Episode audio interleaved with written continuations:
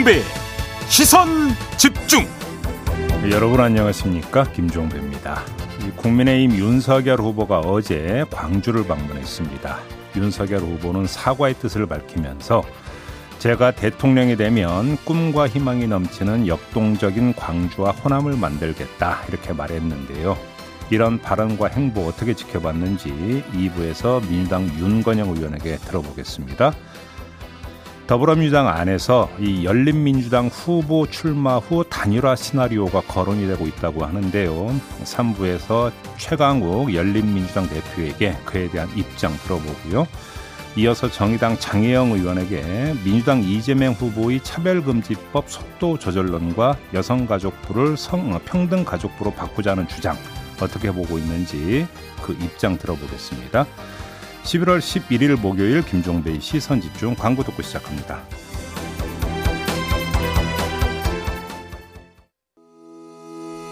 시선 집중은 촌철님들의 다양한 목소리를 기다립니다. 짧은 건 50원, 긴 건 100원인 문자 메시지 샵 8001번, 스마트 라디오 미니와 유튜브 라이브로도 시선 집중과 함께 하실 수 있습니다. 믿고 듣는 진품 시사 김종배의 시선 집중.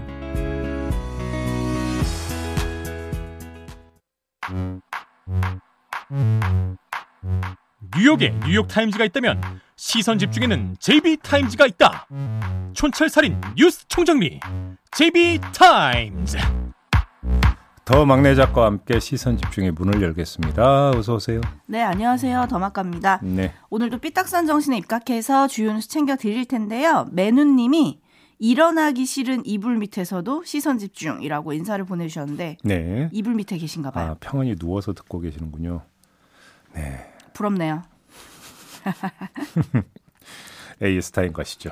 네, 어제 이 시간에 민주당이 내년 1월 전국민 일상회복 방역지원금 지급을 추진한다는 소식을 전하면서 전국민 재난지원금이 이름만 바꾼 건지 아닌지 그 용도와 성격이 분명해야 한다. 제이비가 꼬집어 주셨죠. 네. 익숙한 장면이 또다시 연출이 되고 있습니다. 여당이 방역지원금 지급을 위해서 세금 징수를 유예, 내년에 예산안 추가 세입으로 활용하겠다고 하자 홍남기 경제부총리가 마음대로 되는 게 아니다. 예. 법에 국제 아니 국세 징수법에 유예 요건이 있다. 이런 음. 입장을 내놓고 있거든요. 네. 어제 유영민 대통령 비서실장은 방역지원금 지급에 대해서 국회가 논의해야 할 때라고 했지만 음, 여야가 논의하기도 전에 일단 정부와 여당의 간극이 더 커 보이는데요. 네. 이게 조금 반복되는 모습이기도 한데 음. 여당이 이번에는 어떻게 홍남기의 벽을 넘을 수 있을까요? 못 넘을 것 같은데요. 지, 아하. 지 금까지의 과정만 놓고 보면 여당 단독으로 홍남기의 벽을 넘을 수 없을 것 같습니다. 이낙연 대표 시절에 못 넘어가지고 이낙연 당시 대표가 참 나쁜 사람이라고 했다는 이야기 기억하시죠? 네. 홍남기 경제부총리는 똑같은 입장 아니겠습니까? 그러면 이 어, 민주당과 기획재정부 간의 이 팽팽한 줄다리기를 끝낼 수 있는 유일한 방법은 청와대의 개입 말고는 제가 볼 때 없어요. 아. 근데 청와대는 개입할 생각이 없죠. 왜 네. 그러냐면 조금 전에 전해 주신 대로 유영민 비서실장이 뭐라고 했습니까? 국회가 국회가 논의해야 할 때라는 얘기는 청와대는 지금은 안 나선다라는 뜻을 완곡하게 표현한 거거든요. 음. 이렇게 놓고 본다면 청와대가 개입을 하지 않는다라고 한다면 홍남기의 벽이 통곡의 벽이 될 가능성이 높다. 통곡의 벽이요? 예. 아이고. 이렇게 봐야 되는 거고요. 청와대의 기류를 읽을 수 있는 또 하나의 단서가 안일환 경제수석이 어제 이 납세 유예와 관련해서 홍남기 경제부총리와 거의 똑같은 발언을 했어요. 그렇죠. 그렇게 놓고 본다면 청와대의 기조가 뭔지는 간접적으로 확인이 된다. 이렇게 봐야 되겠죠. 그리고 김부겸 국무총리는 어젯밤에 한 프로그램에 출연해서 저- 재난지원금 추가 지급과 관련해 가지고 정부에게는 현재로서는 대책이 없는 이야기다. 또 이렇게 얘기를 하기도 했거든요. 예. 네, 그러니까 지금 정부와 청와대는 이런 입장이다는 게 너무 명확한데 음흠. 그럼 결국은 이재명 후보가 이걸 넘어야 되는 거예요? 그렇게 되면 이제 그렇게 돼야 되는데 그러면 이제 대립각이 형성이 되는 거 아니겠습니까? 과연 이제 거기까지 갈 건지. 갈 수 있는 건지 지켜봐야 되는 문제가 되겠지요. 청와대 네. 입장에서는 이런 부담이 있을 겁니다. 야당에서는 계속 공세를 펴고 있는 게 뭡니까? 아, 국가 부채가 이 정도였는데 문재인 정부 들어서 이만큼 늘어났다. 네. 계속 이 공세를 펴고 있는 거 아니겠습니까? 문재인 정부는 이제 마무리 국면으로 들어가고 있는 상황에서 이렇게 되어버리면 아, 국가 부채를 조금이라도 줄일 수 있는 게 아니라 오히려 어떻게 되는 겁니까? 줄이지 못하는 것이 되는 거겠죠. 이거에 대한 부담을 떨쳐내느냐 마느냐라고 하는 것들이 사실은 청와대의 어떤 방향을 그 좌우하는 중요한 요소가 될 것 같은데 음. 아, 별로 고려 안 하고 그냥 나갈 가능성은 별로 없어 보인다. 어제 청와대에서 나온 반응만 놓고 보면 네. 이렇게 말씀을 드려야 될 것 같습니다. 여당 내 시각이 궁금한데 그거는 잠시 후에 윤건영 의원에게 또 들어보도록 하죠. 예. 뉴스와 분석이 함께하는 JB타임즈 오늘 주목할 뉴스들 챙겨드리겠습니다. 첫 번째 뉴스는 아마 다 예상하실 것 같은데요. 오디오로 먼저 만나보시죠. 전두환 옹호 발언과 개 사과 사진에 대해 사과하겠다며 광주 5.18 민주묘지를 찾은 국민의힘 윤석열 후보는 경찰 수백 명의 경호를 받으며 묘지 안으로 들어섰습니다. 윤 후보는 반명록에 민주화 인권의 5월 정신 반드시 세우겠다고 적은 뒤 참배를 위해 추모탑으로 이동하려 했지만 거기까지였습니다. 자, 길 나오세요, 길 나오세요, 나오세요, 나오세요.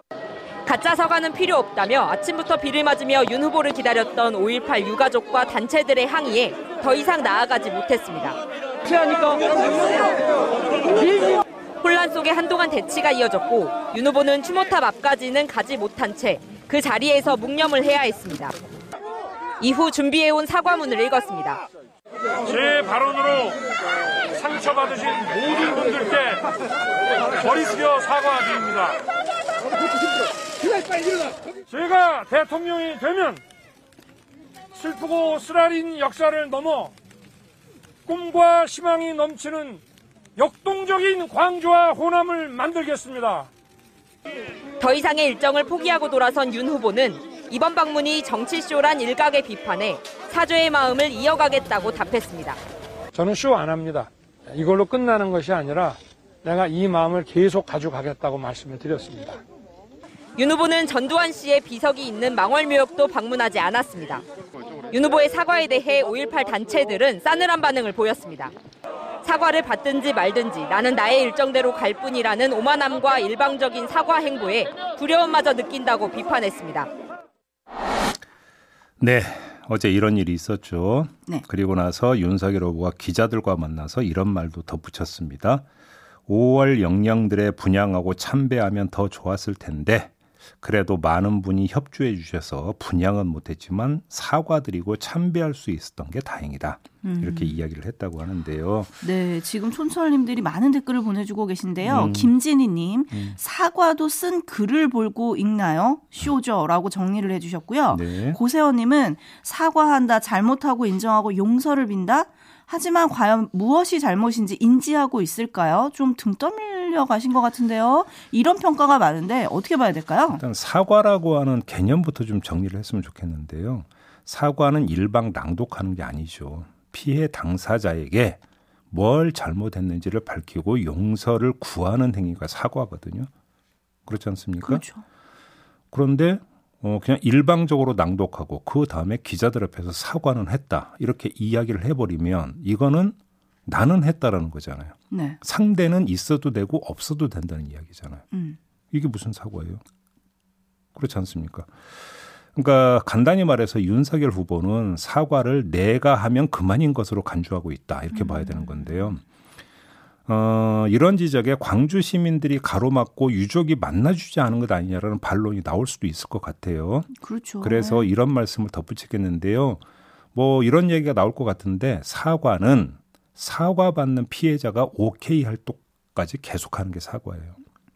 내가 사과하려고 했는데 사과 안 받아줬지 않냐? 그럼 이걸로 퉁 네. 이렇게 가는 게 사과가 아니라는 겁니다. 아, 윤석열 후보는 단호한 어조로 저는 쇼 안 한다고 말했는데 근데 그래서 제가 볼 때는 그건 쇼가 맞다. 음. 이렇게 규정할 수밖에 없을 것 같습니다. 네, 그래서 뭐 압수수색 집행하듯이 사과도 강제 집행했다 이런 평이 여당에서 나오기도 했는데요. 강제 집행. 예. 네, 그럼 이번 광주 방문으로 어떻게 윤 후보는 얻은 건 없는 건가요? 문제는 이게 쇼일 수밖에 없는 이유가 어, 사과를 직접 하고 그래서 용서를 구하는 행위보다는 내가 이런 모습을 보여줬으니까 나에게 한 표를 이라고 하는 다른 지역의 다른 사람들을 대상으로 한 메시지 아, 오히려 이 측면이 더 큰 거 아니겠습니까? 다른 지역의 다른 사람들을 향한 메시지다. 네. 왜냐하면 직접적으로 사과를 받아야 되고 용서를 해줘야 되는 주체 입장에서 본다면 필요 없고 지금 안 한다라고 했는데 나는 사과했다고 선언을 해버린 거잖아요. 네, 그럼 이거는 평행선이잖아요. 평행선이죠. 그러니까 아무것도 진전이 된 게 없는 거죠. 네. 그럼에도 불구하고 왜 했겠어요?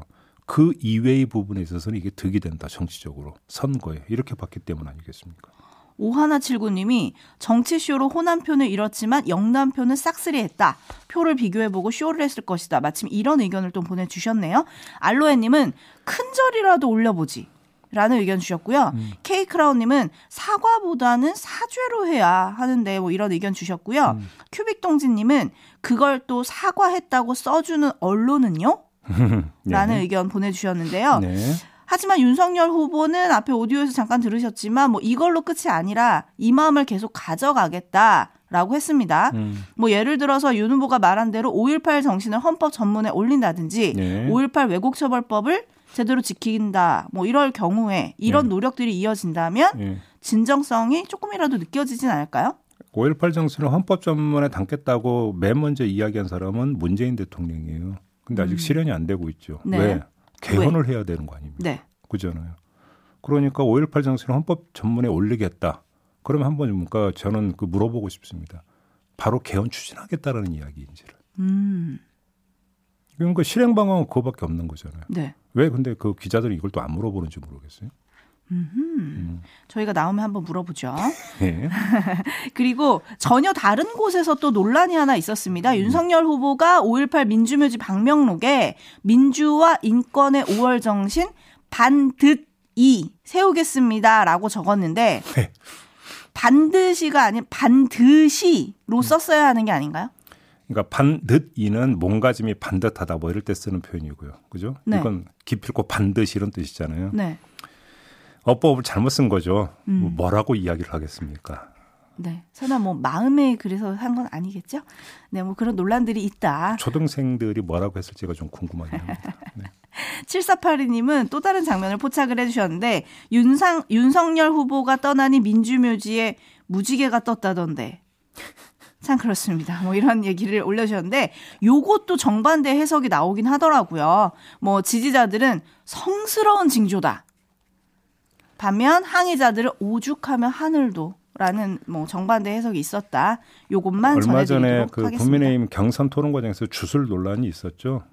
그러니까 여기에 저희도 빠져들면 안 되는 거 아니겠습니까? 네. 그냥 무지개는 자연 현상일 뿐입니다. 예뻤다. 네, 알겠습니다. 제이비타임스 다음 주목할 뉴스로 넘어가겠습니다. 오디오로 먼저 만나보시죠. 관훈클럽 토론회에 참석한 민주당 이재명 후보는 토론 시작부터 대장동 특검 요구에 대한 정면 돌파를 시도했습니다. 만약 검찰 수사가 부족하면 특검도 가능하다고 처음으로 밝혔습니다. 어, 미진한 점이 있거나 또는 어, 의문이 남는다면 저는 어, 그게 특검 음, 형식이든 어떤 형태로든 어, 더 완벽한 네, 철저한 진상규명과 그러나 대장동 문제는 복합적이라며 윤석열 후보의 대장동 대출 비리 부실 수사 의혹과 퇴직금 50억 클럽에 대한 수사 그리고 지분 설계 문제도 특검에 포함시켜야 한다고 말했습니다. 반면 대장동과 고발사주 의혹을 동시에 특검하자는 윤석열 후보의 제안에 대해선 수사권 쇼핑을 위한 꼼수라고 일축했습니다. 0대 10인데 왜 이걸 1대1 만들려고 그러냐. 우리는 한 골도 안 먹었어요. 잘못한 게 없습니다. 네, 어제 관훈클럽 초청 토론회에서 이재명 후보가 이런 말을 했죠. 네. 어, 모두가 주목하고 있는데 왜냐하면 물론 조건부이긴 합니다만 특검 수용 의사를 처음으로 밝힌 거거든요. 네. 그래서 이 발언의 배경이 뭐냐?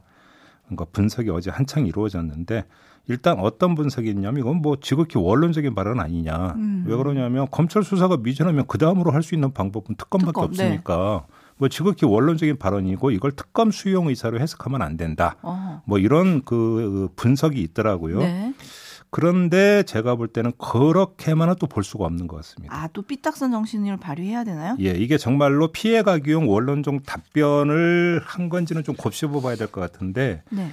자, 누구보다 언론 지형을 잘 알고 있는 이재명 후보 입장에서 검찰의 수사 결과 발표 이후에 언론이 어유 수사 잘했어요. 이걸로 그 종칩시다. 라고 나올 거라고 예상을 하면서 저런 얘기를 할까요? 그럴 가능성 거의 제로일 것 같은데요, 제가 본다면. 네. 그러면 수사가 미진하다는 판단은 누가 하는 겁니까? 수사가 미진하다는 판단은 여론이 하는 것이겠죠. 그렇죠. 여론 지형이 어떻게 움직이느냐에 따라서 이거는 형태가 달라지는 건데 여론 지형을 움직이는 그러니까 주된 요인 가운데 하나가 언론 지형이잖아요. 그렇죠. 근데 언론 지형은 그러니까 불을 보듯 뻔한 것이고 따라서 이것까지 염두에 두고 저반을 했다고 보는 것이 맞을 것 같고 이렇게 놓고 본다면 경우에 따라서는 특검을 전격적으로 받는 가능성도 배제할 수가 없을 것 같다. 네. 일단 요걸 좀 먼저 그러니까 봐야 될 것 같고요. 왜 이렇게 보느냐면 어제 같은 날 윤호중 원내대표도 이재명 후보 거의 똑같은 발언을 어제 했었었거든요. 네. 그러면 이게 이제 경우에 따라서는 받을 수도 있다라고 하는 그 의사를 깔고 한 발언으로 전제를 한다면 그 전략이 뭐냐? 음. 이걸 이제 분석을 해봐야 될 것 같은데요. 네. 일단 시간차 여기에 염두를 두고 있는 것 같습니다. 시간차. 그러니까 이재명 후보 이 발언을 따라가면 일단 검찰 수사 결과가 나올 때까지는 공방은 어떻게 되는 겁니까? 수면 밑으로 가라앉는 것이겠죠. 특검 도입 논의는 경찰 수사 결과가 나온 다음부터 아니겠습니까? 네. 이렇게 보면 특검 논의 개시 시점은 아무리 빨라야 12월이 될 거고요. 특검 발족 시점은 1, 2월로 미뤄지게 될 겁니다. 음. 그럼 특검의 수사 결과는 언제 나오겠습니까? 대선 전에는? 죽었다 깨나도 안- 못 나옵니다. 네. 그러니까 특검 수사 결과는 대선 이후에 나오게 되는 거죠. 따라서 대선 국면에서의 특검은 여론전 용도 이외에는 의미가 없게 되는 겁니다. 아. 여기서 이 대장동 특검의 윤석열 후보 문제까지 함께 역, 그러니까 섞어야 된다라는 어제 주장을 했잖아요. 그러니까 그 부산저축은행 수사 문제 이런 것도 함께 가야 된다라고 하는 또 조건을 걸었는데 그래야 균형 잡힌 여론전을 시도할 수 있다. 최소한 그 거리는 그러니까 확보할 수 있다. 이런 판단을 한 것 같아요. 반면에 이른바 본부장 그러니까 본인, 부인, 장모 네. 그래서 본부장 의혹은 상당 부분이 이 수사가 마무리 단계로 접어들었기 때문에 대선 국면에서 결과가 나올 가능성이 크죠. 그렇기 때문에 이걸 굳이 유예시킬 이유가 없다. 이재명 후보 입장에서는. 음. 그러니까 이거는 받을 이유가 전혀 없는 것이라 딱 잘라버린 이유는 여기 있는 것이죠. 그러니까 대선 국면에서 본부장 의혹과 대장동 의혹에 대한 처리 방식은 기본적으로 접근법이 다른 것이죠. 네. 대장동 같은 경우는 결국은 계속 여론전으로 갈 수밖에 없는 것이고 본부장 의혹은 수사 결과가 일정하게 말해주는 것으로 나올 수도 있다. 음. 이렇게 전망을 하고 입장 조율을 한 게 아니냐 이렇게 볼 수 있을 것 같아요. 음.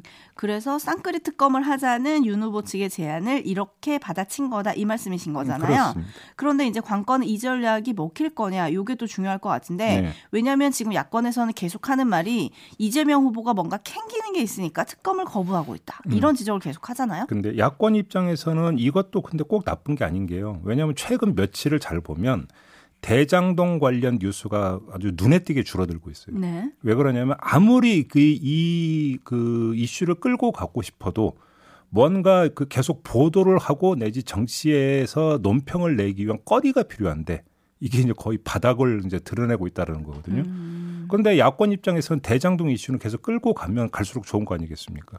그러면 아, 이슈의 측면을 바꾸는 거죠.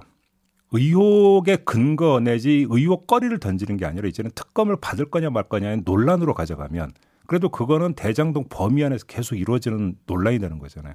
그 대장동 이슈는 살아있게 되는 거죠. 네. 이런 점에서 야당은 왜 지금 당장 받지 왜 그럼 또 이렇게 조건을 거느냐라는 공세를 계속하는 거죠. 이러면 또 공방이 이어지고 대장동은 살아 움직인다. 야당은 아마 이렇게 보는 것 같습니다. 그리고 어제 관훈클럽 토론회에서 또 다른 말이 논란이 됐습니다. 이재명 후보가 음주운전 경력자보다 초보 운전이 더 위험하다고 생각한다. 이 말을 했는데 논란이에요. 제 입이 어떻게 들으셨어요? 요 초본조는 아무래도 윤석열 후보를 염두에 두고 했던 발언인 것 같은데 네. 요 항상 지금 최근의 설을 보면 나오는 문제는 비유에서 이제 문제가 되는 거죠. 네. 왜 그러냐면 어, 비유는 결국은 비교를 동반할 수밖에 없는 건데 비교 대상이 되면서 그 한쪽이 기분 나빠할 이야기가 많이 나오고 있다는 것이죠. 예를 들어서 그러면 초보 운전자는 주로 누굴까요? 그냥 그 유- 그러니까 이 비유의 대상 때 윤석열 후보 말고 그냥 말 그대로 거리에서의 초보 운전자는 또 상대적으로 젊은 층이 또 많겠죠. 음. 경험적으로 놓고? 보면 네. 그렇죠. 면허를 갖단 아무래도 면허를 갖단 사람들은 젊은 층이 많을 건데 이렇게 놓고 본다면 그분들 입장에서 기분이 좋겠습니까? 안 좋겠습니까? 음? 별로 좋을 리는 없겠죠. 아, 요것도 신박한 해석이시네요. 왜냐면 음주운전 경력자보다 초보운전이 더 위험하다. 이 얘기를 듣고 저는 처음에 응? 음주운전도 위험한데 이 생각을 했거든요. 그건 도덕적 접근이고 제가 이야기하는 건 정치적 접근이고 해석이. 아, 그래요? 예, 측면이 좀 다른 뭐 아무튼 거죠. 신박하신 것 같습니다. 네. 네. 제이비타임즈 다음 주목할 뉴스로 넘어갈게요. 다음 네. 뉴스는 어떤 건가요? 하나금융그룹 계열사 대표와 이사가 단톡방에서 여성을 비하하고 희롱하는 발언을 일삼았다 이런 보도가 있었습니다. 2019년 5월 31일 이 대표가 다른 계열사 여성 간부를 향해서 줏대가 없다 이렇게 말을 하니까 이 이사가 이 말을 받았는데 예뻐서 그렇다. 예쁜 분들은 인생이 치열하지 않다. 이렇게 받았다는 거 아니겠습니까? 또 6월 13일에는 이 여성 간부가 사무실을 방문하고 싶다고 하자 이 이사가 바빠 죽겠는데 그래도 예쁘니까 허락하겠다. 또 이렇게 말을 했다라는 거고요. 네.